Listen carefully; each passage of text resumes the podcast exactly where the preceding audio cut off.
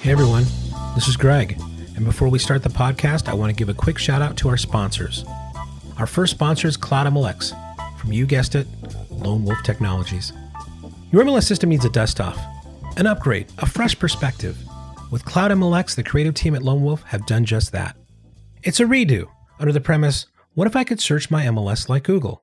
You don't need to replace your existing MLS system software. Just provide CloudMLX as the easy MLS search solution to your members. They will love you for it.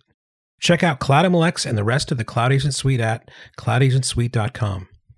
Also, I'm very excited to announce from Rob Hahn, the notorious ROB, comes the Notorious VIP.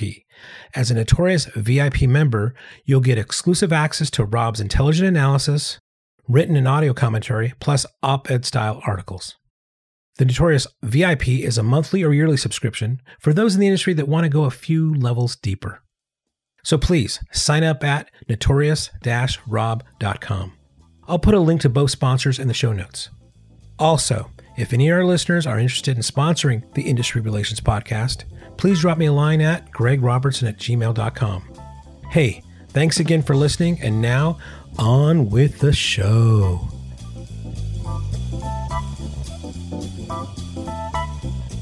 Hello, everybody. Welcome to another episode of Industry Relations. My name is Greg Robertson, and on the other line here, I've got the notorious ROB Rob Hahn. How you doing, bro? Hola, Greg. I don't do it as well as you. I don't know what it is. It's a skill. I'm, I'm half Mexican, and you're half, or you're full Korean. I don't think you're going to do yeah. that way. I could do it the Korean way. Hola, Greg. How's that? Is that better? that would be 안녕하세요. Yeah. 아, 안녕하십니까. Yeah. Oh, okay, that's right. Anyway. Anyway, how you doing, Rob?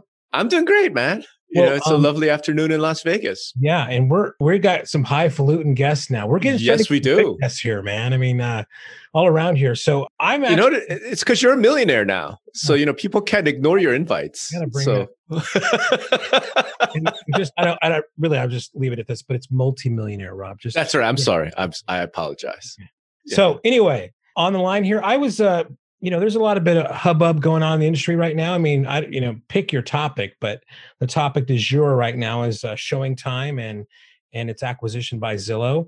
Yep. And uh, as I was perusing and surfing the internet, I ran across a uh, a video that um our guest did about this very subject, and I thought this is the perfect guy in the in organized real estate to come in, on with uh, Rob and I to, to discuss the topic. So Absolutely. I want to introduce here um, good friend of mine, Nick Bailey from Remax, and you're I think chief, Chief customer Officer. officer. I- Sorry, of course. Yeah. Welcome, Nick. Eating his lip. Welcome, Nick. Thank you, gentlemen. Nice to be with you both again. Gentlemen, you hear that, Rob? I know we got promoted, That's great. but that's because he wasn't he wasn't present for the last podcast recording, or at least the the off the air parts of it. Yeah. So you know, That's good. I was just being polite to start us off. Let's get going. We'll see how this goes. Well, Nick, I mean, um, I really thought you did a fantastic job on that video Mhm. explaining kind of like your perspective on on Zillow acquiring uh, showing time. But um, what I think I want you know, to start off with is just why don't we give everybody, and this is what really brought me to think that you'd be a perfect guest here.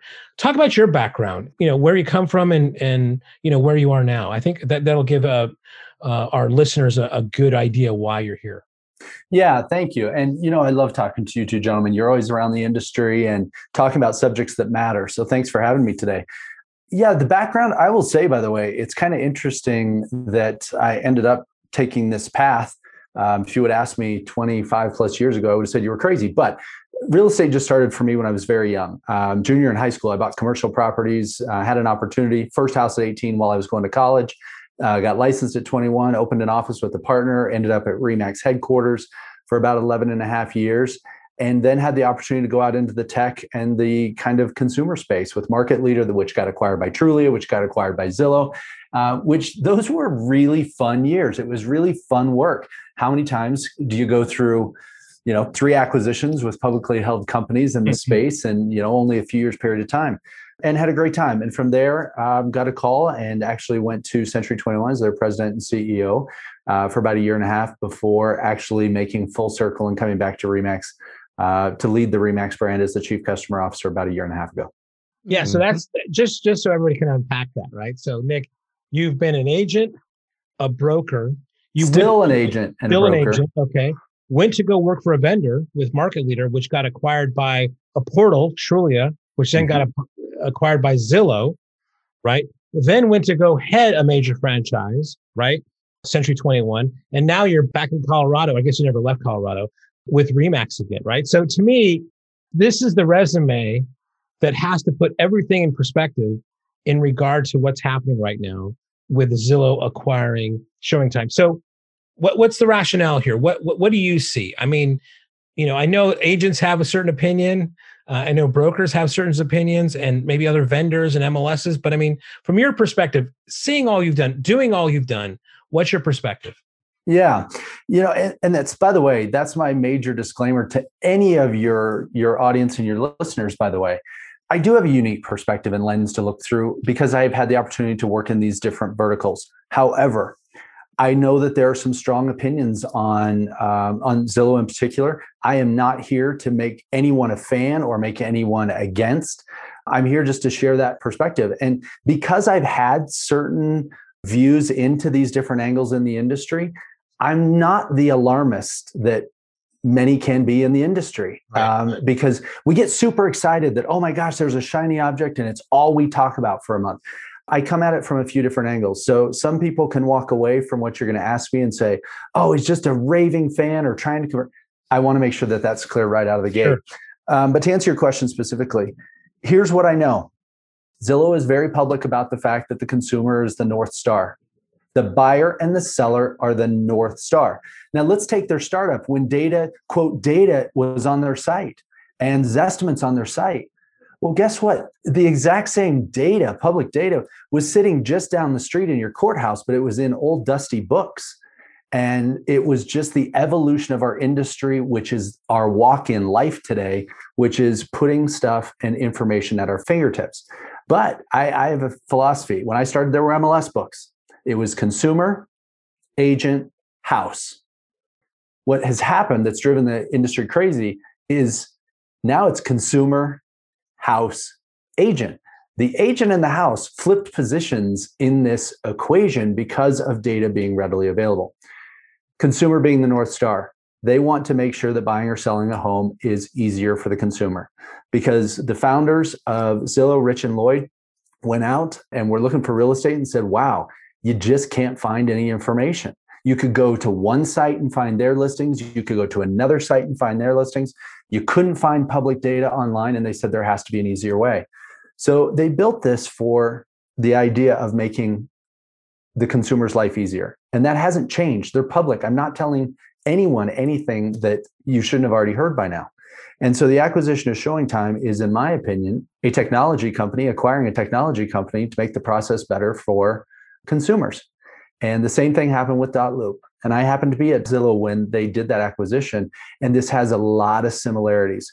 People start talking about uh, you know the data question and the owning so much of the industry and all these different components but i believe they're a tech company acquiring a tech company to make the process better so i mean what you said it makes so much sense nick and this is the thing that i'm most curious about right because i wrote a post when this happened because I felt like I had to. Like I didn't want to, and I think I, what I put in it was Errol calls me to tell me about this great big news, and literally I'm sitting there like, why are you even tell? Like, who cares? You're you're a 35 billion dollar tech company, and you're buying a small tech company for like 500 million. And I know that seems like a lot of money, but it really isn't. Uh, like, why is this even news? Why are you even telling me? And then this thing blows up. The question I have for you is like, why do you think this is the one that blew up? Do you know what I mean? Like they've done other things. Like they've announced they're going to be a brokerage. And I felt like in comparison to what we're seeing with this, it, it didn't, you know, it was like a day or two of like, you know, chatter and then nothing else. This, for whatever reason, seems to have caught the fervor, the imagination of the of the agents and brokers out there. Like, what's your opinion? Like, why do you think this one is having the reaction that it's having? Market share. Explain. What do you mean? it feels like to me every one of the acquisitions has been very similar. Um, to me, what was bigger was Zillow taking over Trulia. Um, that was right. bigger. Right. Um, probably the dot loop one is bigger. We're just only a couple days into this, so maybe it feels larger. But here's why: market share. Look at how many agents when you are uh, working with as many MLSs, over 350, 360 MLSs, and you have a, a million realtors touch a product. ShowingTime did the acquisition of centralized showing service and they announced that September 6th of 2019. Those were kind of the two um, larger competitors in the showing space. They combined forces. And so now you could argue, I don't know the exact number, but you could argue there's up to 75, 80% market share. And so this is a tool that a lot of agents touch every single day to schedule showings. Um, it's a part of their regular business. Well, in some of the previous acquisitions, maybe you weren't a Trulia customer. Maybe you weren't a Zillow customer. Maybe you weren't a Dot Loop customer. And you said, ah, doesn't affect me because I don't use it. Doesn't mean you, you may not revisit it. But I think this one's getting a lot of chatter because of the, the number of people. Time, yeah. Well, and, and then I would push back with you, Rob, a little bit. Is it though? Is it a big deal? Like, you know, uh, two things here. So it has been, right? It was just announced last week, and I thought it would die down sooner than it did. But I mean, let's think of think about this. It was just last week, right? Maybe it's going to take a week. Maybe it takes two weeks to die down because these things have that kind of feeling, right? The only thing that gave me a little bit of pause is that I got a lot of people forwarding me emails that their MLSs were sending out. Hey, we heard you. You're concerned about this. And I thought, ooh, I haven't seen that before. I haven't seen like MLSs having to send out, you know, blanket emails to their membership. So I don't know if if this turned out to, you know, I think Nick is right saying that is the scale of this was probably something that touched more agents than before. So that's why, you know, you read about all these things, all these other things going on. I mean, could this be the straw that broke the camel's back? That one last thing that, okay, whatever, now we're pissed. I, I don't know yet because even today, and maybe it comes because it's a three day weekend, but even today, it seems like the fervors dropped a little a lot than it was you know at a fever pitch last week. Will it will it continue to drop? And like i i cautioned errol on this too. It's like you know the worst thing you can do when you read a blog and you disagree with it especially about you is to make a comment. Because all you're doing is inviting like everybody to pile on right? So I'm, i would almost t- say to zillow hey man just shut up. You know don't say a word. Go go go ghost. And then you know see if this kind of thing blows over. I mean I mean, Rob, do you think that I could be right here that it's not as big as we think it is? Only these first couple days are a little more interesting than, than most? You could be right. I mean, and again, maybe I'm reacting, you know, out of my biases. All I know is after Zillow announced that they were becoming a brokerage, or after Zillow bought Dot Loop, I didn't get three to four different requests from realtor associations, MLS, to come and give a presentation to their membership mm. and to their boards of directors to help them figure out what to do about it. And I'm like, what do you mean to do? I, I mean, I guess I'm going to do it, try and explain it. But I, that's why I was just curious, like, what, what is there to do? You know, in other words, you know, in a sense, I think Nick is right. It is that these agents are touching this stuff every single day, right? But when showing time acquired their main competitor, CSS, you didn't see this, right? You didn't see this outrage. You didn't see people going like, holy crap, now this one company kind of quote unquote owns our showing data. You know, like nobody cared, you know, like nobody cared. All of a sudden, Zillow acquires it, and it's like the end of the world. And now Zillow has. So there's something about Zillow, right? And you know, like you know, I've been talking about Zillow derangement syndrome for years, but this is the bizarrest sort of example of it. I thought we would see it when Zillow said we're going to become a brokerage. I did. Yeah. And we didn't see it with that. We saw it with this. And I I mean, I think Nick is right. It is about market share. But something about that mentality, something about the psychology is something I'm trying to understand. You know, I mean, well, with your age, gonna, can I jump in on that? Yeah, I'm add to it. We have to peel. We have to peel this back and say why, why, and for me, the the biggest objection because the industry has been telling each other, and we've been telling ourselves, data data data. Well i've i've because of the experience i've had through throughout this and people have asked you know why did i go there and why did i come back into the franchise brokerage space? Um, because i wanted to use the expertise to help companies that were wondering how to process the evolution of this business. This really isn't just about zillow. This is the evolution of our business. Right now a hot conversation is um, buy side commissions and display. You mm-hmm. know, 15 years ago, it was IDX. The fact that Greg could have 40 listings, Rob, you have three, and I have zero, but yet I can put all your listings on my site. That was probably bigger. And so this is just a continuation of the evolution. But we have trained everyone to think data. And here's the part that I can't wrap my head around with the experience I've had. If the idea that some company has the name, address, or the name, the telephone number, and or email address of a potential seller or one of your clients, and that's how fragile our business is, I don't agree with that because I think it's a matter of the amount of public data that is available. Um, I don't know where either one of you live, but obviously, Greg, being this multi bazillionaire that I just found out a few minutes ago, I have no idea his home address. I bet while we do this, I can look up and I can find out your address. I can find out your income. I can figure out if you have siblings. I can figure out where your parents live or if they're not.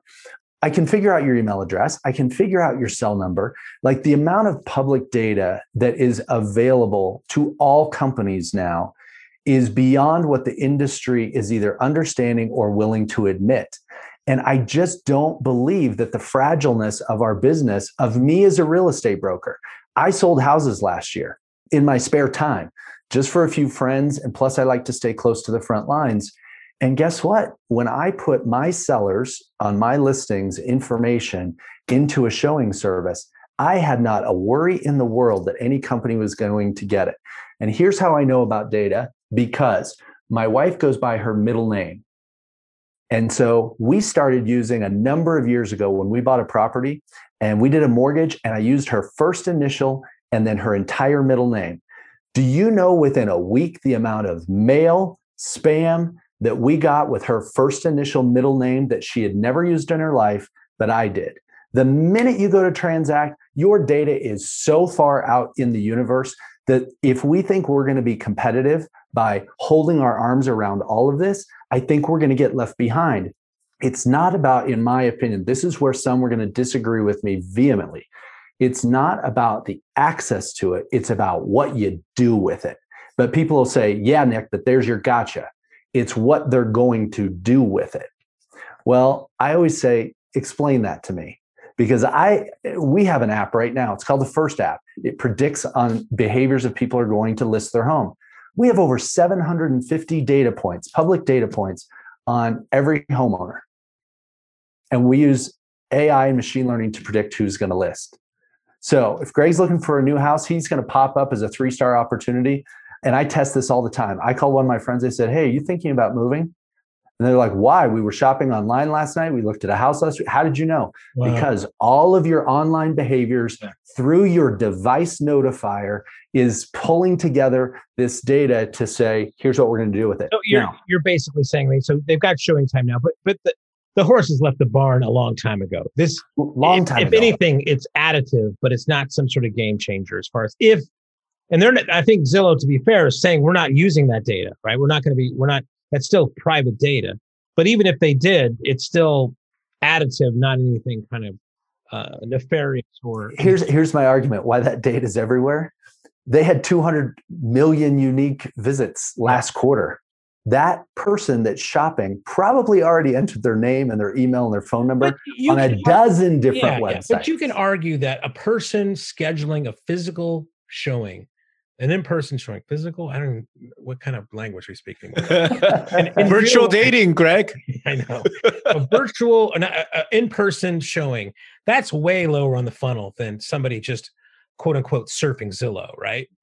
Well here's what i love. I mean to me it's just it doesn't matter because i mean this is the cooperation the respect we have in the industry with each other.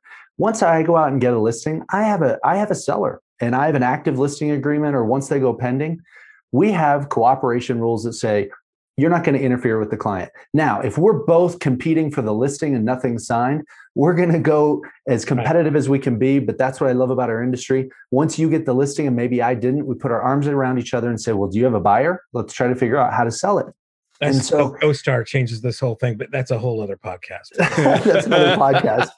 Um, but yeah, that's what people have all their information everywhere. But Steve Murray's a good friend at Real Trends, and he told me a few years ago And I loved his saying, there's always a boogeyman in this industry. And if we don't have one today, we'll make one up. No, right. it's totally fair. Right. There's one thing I was kind of curious about because there's two related aspects to this that you know i'm seeing uh, like on you know comments to my blog i'm seeing on social media and i'm especially hearing from like boardrooms of mls's one is that because zillow is a brokerage now right and the showing time app the the utility is mostly available through the mls like a lot of them the mls goes out and does a site license with showing time because obviously something like ShowingTime mm-hmm. it just makes sense you know like you know, if only three brokers have it, it's like, who cares? You need all the brokers, all the members to use it so that it's valuable, right? Their objection is this is forcing us to, I don't uh, uh, like provide a competitive advantage to one of our competitors, you know, to pay one of our competitors. Like, have you heard anything like that, Nick? You know, that sort of objection being raised? Yeah, I have. And and here's what I, I always bring people back around to buyers and sellers will tell all of us that the process to go through and buy a house can be less than pleasant. One of my favorite surveys a few years ago was uh, a survey about buyers going through, and 60% of them said that they would rather have a root canal than go through purchasing a home again. And so at the end of the day, to me, here's the decision making. As an industry, we have to get out of our own way. We're number one, uh, we are standing behind the data excuse to that gets in the way of innovation. Second, as an industry, we are actually slower to adopt technology than other industries. And third, if we were really focused on helping this be better for buyers and sellers, let's we all have choice and choice is free enterprise and we should be supporting that. But we should be picking the best product for the needs that we have. That may be different than yours, Rob. It may be different than yours, Greg. But if we went out and said, who cares who owns it? If this product was going to get better, would you support it? And that's what happened with showing time in CSS. I used CSS before. I thought the merger and the acquisition of the two companies made the product better. Um, so we we kind of lose sight of that. I think that we've got to look long term. There are companies that we do business with that have parent companies that offer different services to different verticals within. So that's up to each individual person. I'm rambling. To answer your question, if the idea that they're actually licensed and being a brokerage means that you're not comfortable with using a product that they provide, that of course is your choice. But th- this isn't new. This is the exact same as Dot Loop. And it's something that you guys have direct experience because Remax went out and acquired a couple of startup real estate startups that had other companies, right? Like, would, did you keep any of them? You know, when they understood, I, I don't care who owns it, right?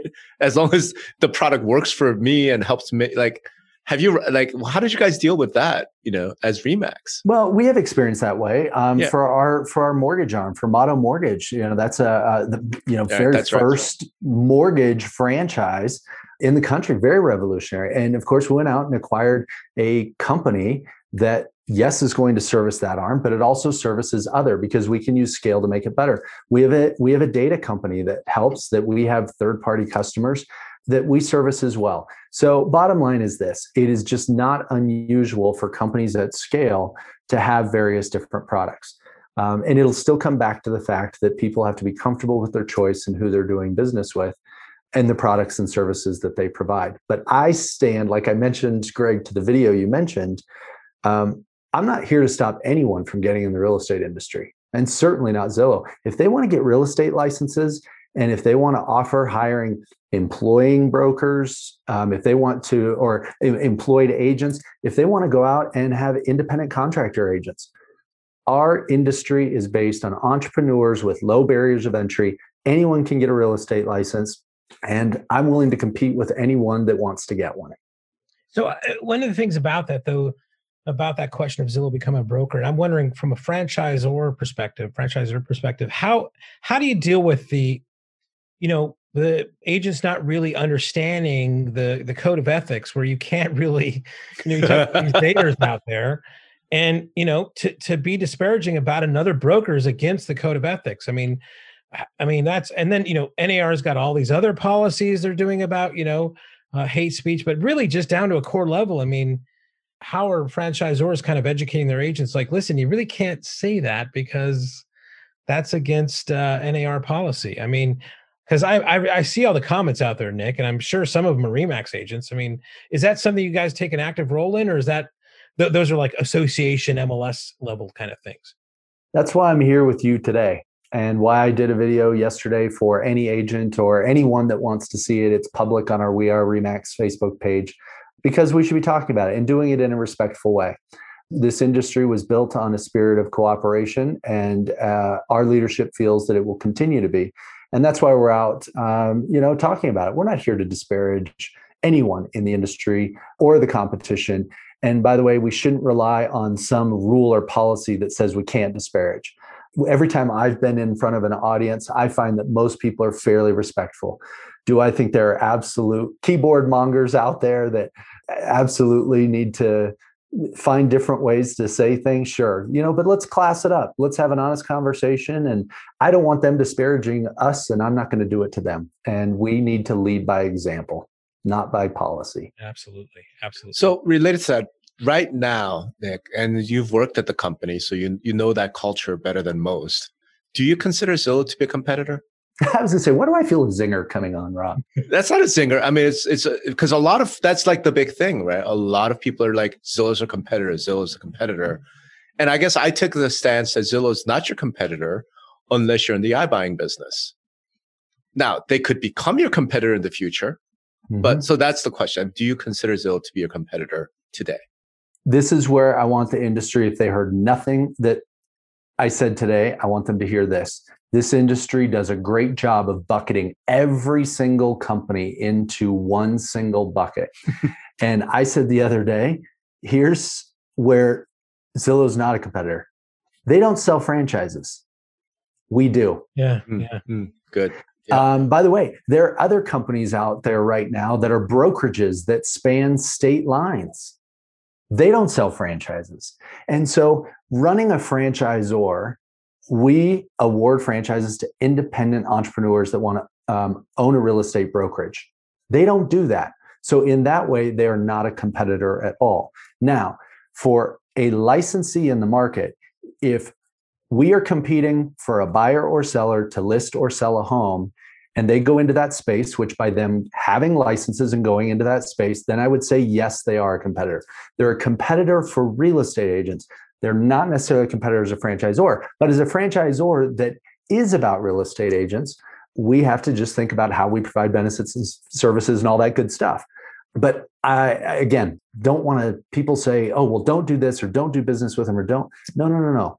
Folks, the, the barriers of entry to get a real estate license are low. The barriers of success are high. 87% of real estate agents that get a license are out of our business in five years. Hmm. It's it's how it works. And this reminds me of the conversation how long ago? Come on, you gents were around when banks were going to. Oh yeah, yeah. What's that? We went, oh, my oh gosh! NAR was like that was their that was their biggest thing, keeping yeah. banks out of real estate. Oh, Every oh, yeah. NAR policy was all centered around that for sure. And what is real estate about? We don't sell houses. Houses sell themselves. We sell service on experience on buying and selling and getting a successful outcome in the process. I remember on the banks, I said, Have you ever called your bank or gone in for great customer service? It's not my top 10. If they want to get a real estate license, have at it. But I understand that you lump all this together and people get nervous. And that's why we should unpack it and talk about it. But I do believe, again, our industry is not as fragile as having my neighbor's name and phone number. So you said something that's just super interesting, and you know I didn't know that we are going to talk about, it, but since you brought it up, let's talk about it. Um, Here's the other zinger coming. This is not a zinger. No, it's it's actually. I just want to hear Nick's take on this. You know, he obviously is the guy who would know the best. So on the one hand, you said the consumers hate the experience, right? Sixty percent of buyers would rather get a root canal than have to buy another house again. And you just mentioned, look, we don't sell houses; we sell experience and we sell service around it, right? That's One right. of the things that has been come out because of this whole Zillow thing is a lot of sort of know, I guess I'll call them more level-headed people saying, look, I mean, just do your job, right? Like the client's not going to abandon you. To your point, we're not that fragile, you know. So they have this data. Who cares? Just focus on your relationships, etc. and it's not too late. I think Brad Inman might have said something like that in in his uh, response to this, right? That you know, look the the Zillow phenomenon is because the industry hasn't invested, the industry hasn't done the right thing. It's not too late. So the question is this: Given that the transaction, the experience is so not great for consumers today, what do you think the industry could do or should do to improve that? Like, like Zillow's an, right to Zillow's answer is iBuyer. Hey, you know what? We'll just buy a home from you, so you know you don't have to worry about any of this. What do you think the industry's response could and should be? Well, well, let's let's give. Okay, I heard two questions in there. Let's quickly talk about iBuyers. Yeah. I think there's space for those. I think there's space for the industry because uh, you know we talk about it. They're cash buyers. They're using technology, but it's a cash buyer. It's someone coming in in cash. And what has ended up happening is when there are only one or two players, it became the talk, right? It was the boogeyman the last two years. Right. We've all been talking about it. Here's what happened there are tons of new entrants. Now let's go back to consumer behavior. Guess what my sellers came to me and said last year? Um, so I understand there's ways to get cash offers online, but yet you're telling me that you know there are other offers. Well, guess what my job is today and always was as a real estate professional? To go out and find someone that wants to buy your house. And I always believe that my job was to find the highest price in the least amount of time with the least amount of pain in the process. And so what did I do? I went out and said, here are a couple of iBuyer offers. They're cash offers. Here are a couple um, without. Here are a couple that have contingencies. And then we together formulated uh, the right answer that's best for them. That's all they are. Cash buyers will always have a place in this market. We buy ugly houses billboards were around 20 years ago. And guess what they did? They bought houses for cash. And usually, when people come in with cash, the seller's willing to take a haircut for convenience. This is not a new concept to our industry. And I can't figure out why people think it is, with the exception of instead of calling the number on the billboard, you're requesting it online and taking you through the process. Second question is how do we improve the process? I think the industry's on its way for this, which is the fragmentation of the process for a buyer is intense, right? From every component, looking for it, scheduling it, seeing, offering on it, inspections, mortgage, appraisals, all the components that go along with purchasing. It's a fragmented space. So, what we're using is 94% of consumers are using a real estate agent today. Since all this tech has been around for a decade and a half, two decades. And there's even more what? realtors. That's what I get. Like in 2006, more consumers like, are using them. Yeah, I mean, there was when before Zillow started, there were less agents than there are now, right? I mean, so it's like they're all this demise of agents. It's only gone the opposite way. It's crazy. Yeah, and consumers want a trusted advisor. It's complex, and there's things that you can't see online. The pandemic has showed that tried and true. They want to marry tech and experience. So, Rob, to your to your question, I think that's what people are trying to formulate is how do we take a consumer through a very fragmented process and use knowledge and use tech, combine them together in a mobile first experience to where a buyer and seller can be involved, it's transparent, and it takes away the anxiety and the trepidation. I believe if we do that and do it well, more people will enjoy moving. And I will say this about it's the same enjoy way. Enjoy moving. Car. Those are two words, Nick. I don't think I've heard heard before. Enjoy moving. Yeah. Okay, Greg. You know my wife. She's the same way. I don't mind moving, but, uh, no, but it's like the car business. When NADA and Kelley Blue Book came out, oh my gosh, the car business went nuts. They used to hold under the veil of secrecy how much a car was worth. Well, we can find out what a car is worth, all of us, in five seconds. It didn't hinder car sales. It helped consumers make the decisions that they wanted to be empowered to make.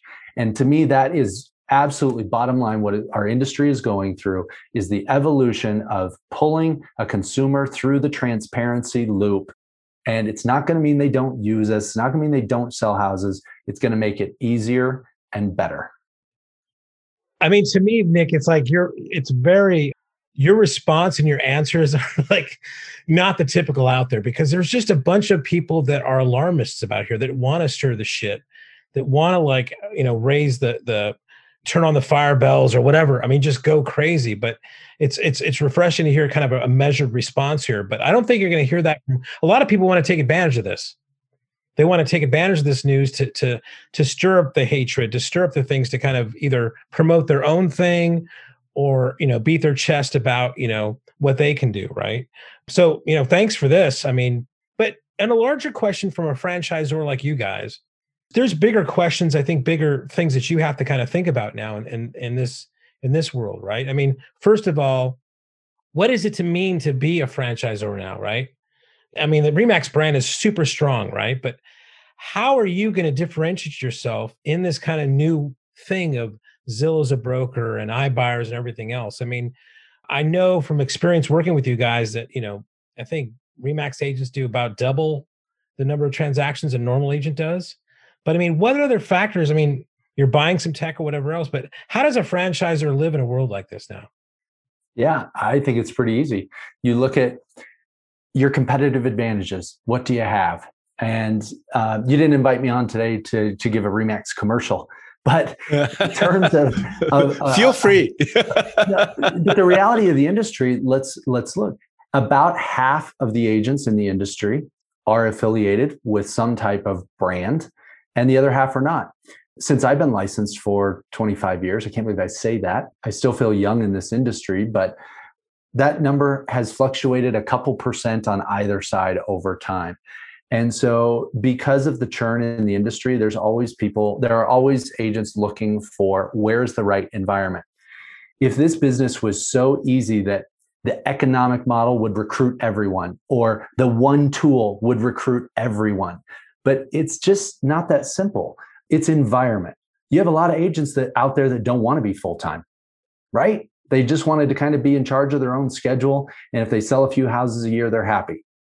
Now, do I believe that serves the consumer overly well. I would argue that I believe someone that is a full time producer that does more transactions likely better serves a consumer. And so our competitive advantage has always been that we create the environment that fosters full time professionals in this business. And that's why it's two to one. And uh, yeah, we've been around for 48 years, but guess how I feel we're brand new? Not one competitor can catch us on productivity per agent. They haven't yet in all the decades we've been around and they're only half as close. So until that number disappears, we have a huge, tremendous advantage and we have scale on our side. And there's no reason that the Remax organization can't have 200,000 agents worldwide. Um, so we'll continue to press and innovate and grow and connect the dots on technology and consumer experience, local broker leadership, because at the end of the day, real estate's local. And we have found generally that real estate agents look to the culture and the leadership in which they belong to put them in an environment that they are successful salespeople. Hmm. And I don't think there's anything old about that. Yeah, and it's it's a stark contrast. I mean, Rob, I don't know if you read the there was a little recap on, I guess the uh, family reunion is going on with uh, mm-hmm. Gary Keller, and he it's a war he says, and it's all about data, right? And and it's funny to hear Remax say the data's out there. It's not about data right it's just striking to me the di- the differences between the franchisors and or you know if if, if keller williams is wants to call themselves that um, i think they're a tech company now. I mean do you see that? I mean do you see kind of the differences in the way they look at things? I mean what do you think about what do you think about gary keller saying that and and and nick kind of taking an opposite approach as far as data is concerned? I mean i i, I look obviously i think I'm more inclined to nick's perspective because like uh, uh, one of my biggest things was why is this like if Zillow really wanted to come in and and and screw with you, like this isn't the thing that's gonna get you know push them over the top. You know what I mean? Like if Zillow wanted to come in and really screw with you, like they could. They don't need ShowingTime to do that. So the the fact that it, it went this crazy over showing data, and I think Nick did a great job of just kind of laying out, you know, all the data's out there already. You know, all the data's out there, and you know, it's just it's it's just sort of irrational. So I think I prefer that approach, right? The thing I'm I'm guess I've been struggling with and I'm trying to understand really over the last 5 years maybe is just the psychology, you know, and I think Nick did a really great job explaining that, right? Because if you if you sit back and think about this rationally, then I think the only conclusion you come to is what Nick said, like just look, the consumer, at the end of the day, you, we're all in this to try and help people buy and sell houses. And the process sucks and it's painful and it's annoying. And whatever we as an industry, and I'm including Zillow in that, can do to help that process be a little bit easier, a little bit less painful, you know, a little bit faster, a little bit more certain, the better for everybody, you know? And yet there's something going on beneath the surface, right? Rob, to your point, we have to figure out what we're truly competing on.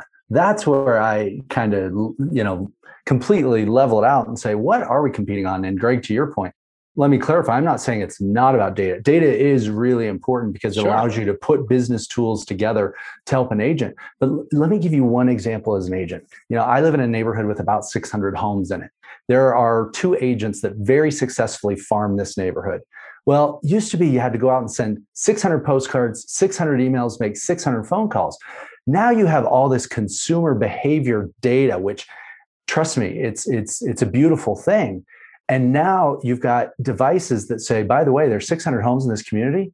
Maybe use this data. Go contact the five that look like the hottest people that want to transact. That's to me where the data is valuable, is how you use it. But what's interesting also is a lot of us in the industry have all the access to the same amount of data. Zillow does with now having IDX feeds, the same that all of our brokerages do with IDX feeds. What do you do with it? That's what makes you competitive because where we're competing is we all want to help more sellers sell and more buyers buy. That's ultimately where we're competing in the real estate industry is who's going to get someone to buy and sell. And we're using all the rest of this stuff on top. But last time I checked with people that do valuations on companies, I haven't seen a line item that says big data. Yeah, I mean to me, I think in your analogy though, and I kind of wrote a book on this. And it's you know who I would bet on in the, on the 600 houses, the guy who's calls all 600 of those houses or door knocks or sends postcards. That's the agent that's going to win, not the one that's going to like rely on data to sell them. It's hey, it's only these five or these six. I like those hustlers. I like those hustler agents that get out there and just pound pound the pavement do what it takes to kind of get in touch with those guys old school style right and i like to i like to say this a lot zillow can't smell the cat there's no algorithm, there's no app, there's no anything that can match a good agent and their nose in more ways than others, right? To to make things happen. And I think that's always going to be the edge that a typical agent's going to have over Zillow and other kind of uh, portals like that. I think both are going to live live in yeah. harmony. I've I've we're a non-solicitation neighborhood, so you don't get door knocks, but I get phone calls. There are going to be people that do pop bys, leave stuff, call me, and then there are going to be other people that use their mobile device to see that what I'm searching online and what I'm doing here is maybe they need to focus on me. I think both can can can exist, but what I do believe, Greg, that you're 100% spot on is no matter what, this is a relationship driven business and if I'm going to sell your house or I'm going to help you buy one, you have to trust me. And 94% of people are using an agent. And the biggest demographic that's using agents today are millennials. What the industry five years ago said would never happen. Millennials are going to put yeah. houses in shopping carts and it's going to be Amazon. And what it is proving is that is so far from the truth that consumers want our services, that they have to trust us. Well, what I'm wondering about is I don't know if you and I ever talked about this, Nick. Uh, we certainly haven't done it on on this. So I'm wondering if what's maybe at work here is um, that's making the average agents, the the brokers out there, so freaked out, right? Is a greater concentration of power, greater concentration of transactions in the hands of fewer and fewer agents. Right. So I was talking to a friend of mine who's a, a top team leader in Phoenix and he told me a stat that I'm like, I, I want to see some numbers because it's unbelievable to me. But he has no reason to make shit up, right? What he said was that 5% of the agents in Phoenix do 87% of the transactions. Do you guys feel that's, that's even close? Teams, right? Not just an agent, but an agent team. Five percent of the members of the agents. So of course, all five percent. Five percent of teams. agents. Okay. Yeah. So right. yeah, you know, out of the whatever thirty-eight thousand, five percent do eighty-seven percent of transactions. So I guess one question for you, Nick, is are you seeing that like kind of where you are as Remax, where more and more of the transactions are being done by fewer and fewer agents? Because you could, you know, you could both have 94% of consumers use an agent. At the same time, you have this, yeah, 94% of, of consumers use agents, but they're using fewer and fewer agents. Like it could, they, they could coexist. Is that part, is that number one, is that happening? And number two, is that a partial explanation? And that really makes the whole agent count that all the franchisors like brag about really just not even relevant, right? Potentially, it's not even about yeah. So it's it's first, it's a factual question. Do you are you seeing this? And second one is an opinion question as to is this maybe what's contributing to so much of the the panic and the you know skies falling? Well, I think yes, that whole 80 20 rule, yeah, then it's more like 90 10, and where is it 95 5? Um, yeah, I think that that's just been an evolution in our business, and we we do see part of that because I, I believe with with systems and think of transaction management and some of the technologies that you're not good at something that you don't do on a regular basis. And so the agents that are doing it on a regular basis, I think, are more efficient and it allows them to expand. Teams have done a great job in saying, hey, I have the same 24 7 that all of you do, but if I expand myself this way and I leverage um, systems, that you can get more people in the net. That's absolutely true. What's interesting, though, that interrupts some of that, and I think will continue, is, and Greg, you mentioned agent count. Let's rewind. There were 1.4 million realtors in 2006. That dropped to 983,000 by what, 2012? And now we're at the highest level that NAR's ever seen at over 1.5 million. You could argue there are 60% of the real estate agents in our business that have never seen a buyer's market. They've been in a run up of a seller's market. We have a lot of new entrants, but What's interesting is every time a new agent comes in, they'll likely sell a house to their brother, their sister, their best friend, and they take those little bits of market share out of some of those folks that you just mentioned because of relationships. And so the more agents we get, the more they pick away at some of that productivity. So I don't think it's all going just in your one linear way of we're going to get to 98.2 and only 2% right, are right. going to do it. Because I think as long as the barriers of entry are low and NAR's a membership driven system, you're going to have agents picking deals off um, as long as you and I are alive in this business. Yeah. I mean, you mentioned churn rate, right? 87% fail after the first five years. But mm-hmm. the nice thing is, is like it's like a herd of cattle going off of a cliff. There's the herd doesn't start right. There's more. There's more cattle behind them, right? It just keeps flowing and flowing and flowing, right? For yeah. sure. And our industry just continues to get better and better, and we serve consumers better and better. And so, to your point, where the industry gets spun up is here's what I think also because we think of well, here's what it could be. We need right. to be scared today because Amazon could get in the real estate business. Well, let's talk about that. What if Amazon decides to go out and get licensed? They can go join every MLS. You get a mass of people to go out in 50 states and join all MLSs. It takes some time, but you can do it. Anyone can do it. Anyone can get access to IDX data by getting a license. That could change the landscape. But we do a pretty good job of, well, no, there's a difference between kind of forecasting reality and forecasting the oh my gosh, what could happen if? And that's where in this announcement, this recent announcement, as with those in the past with Zillow and ShowingTime, I think is where it's at. Is it's okay, well, I'm not worried today, but what if they do this? And I've been hearing that for 15 years. Um, well, see, it's what I told you. It's just one step more. It's just one step more. And they're going to have world domination, take out all 85,000 brokerages in the United States. And if I'm wrong, I'm wrong, but I don't believe that's going to happen. So, what keeps you up at night, Nick? I mean, in your professional capacity, I mean, what do you worry about? I mean, if it's not, you know, these other things, I mean, what what do you worry about? Um, you know, when you're a leader of a major world organization, I probably worry, worry you too. you too keep me up at no, I'm just kidding.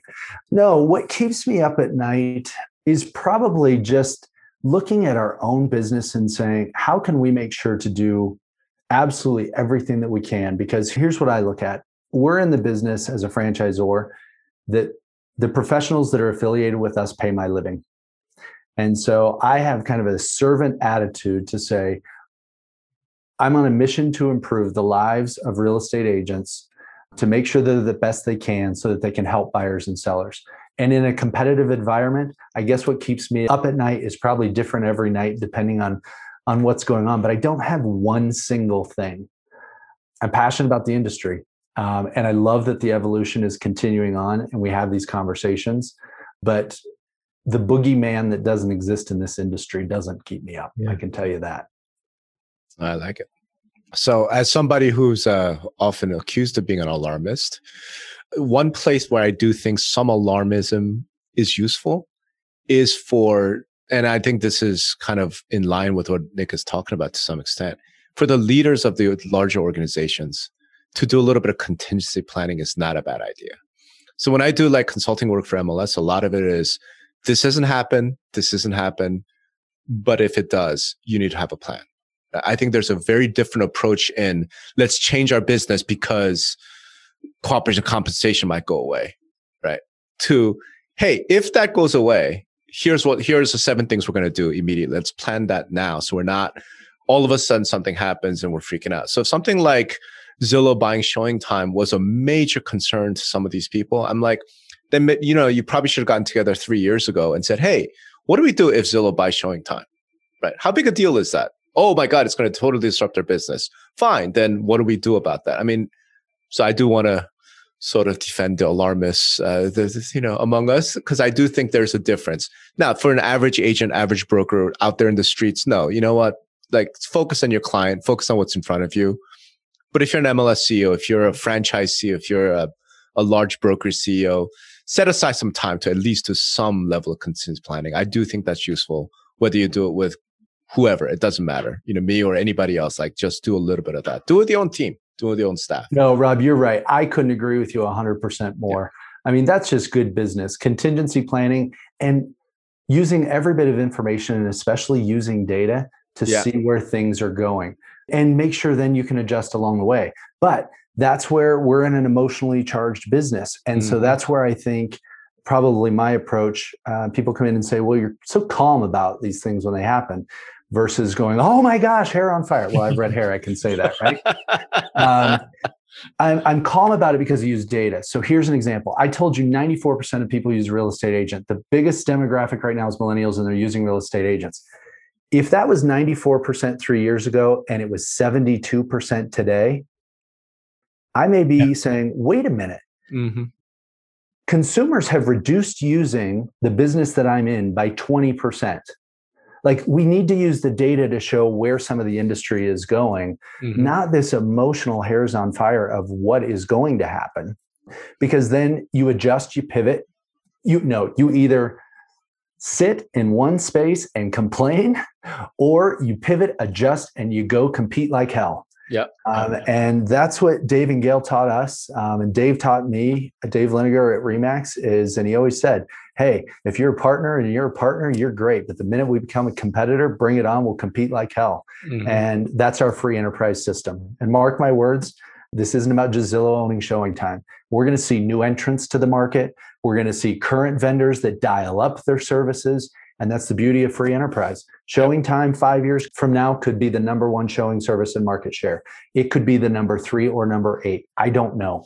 Right. Um, but I do know that the person that creates the best service for the agent and the best service for the buyer seller is going to have a pretty good chance. All this right. has been great, Nick. Thank you. This so was great. Much, yeah, for joining us here, and uh, um, this gives a, a, wonderful perspective on um, things there. And uh, you've been around uh, around a long time. So Rob and I, and uh, it's just refreshing to to kind of get some sanity into all these conversations and your perspective definitely well thank you. I the yeah. most disturbing part of today is you said oh you've been around a long time. I guess i've finally tipped into that category. Man we're all old. We're all you know on our way to being dinosaurs and the zoomers are coming and they're all gonna replace you know us us uh, white hairs it's gonna no, it's great to be with you. I applaud you both for what you do. You keep the conversation going and it's always a pleasure to speak with you both all right. Well, thank you very much, Nick. And uh, thanks to our audience for tuning in and listening. I hope you found this useful and entertaining and let's just say temperature lowering because we could use a little of that. Thanks, Nick. Thanks, Rob. Thanks, Nick. Thanks, everybody.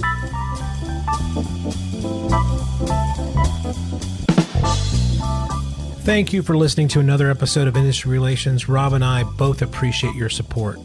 If you can find the time, please visit wherever you listen to your podcasts and give us a five star rating and write a quick review. It really does help the show.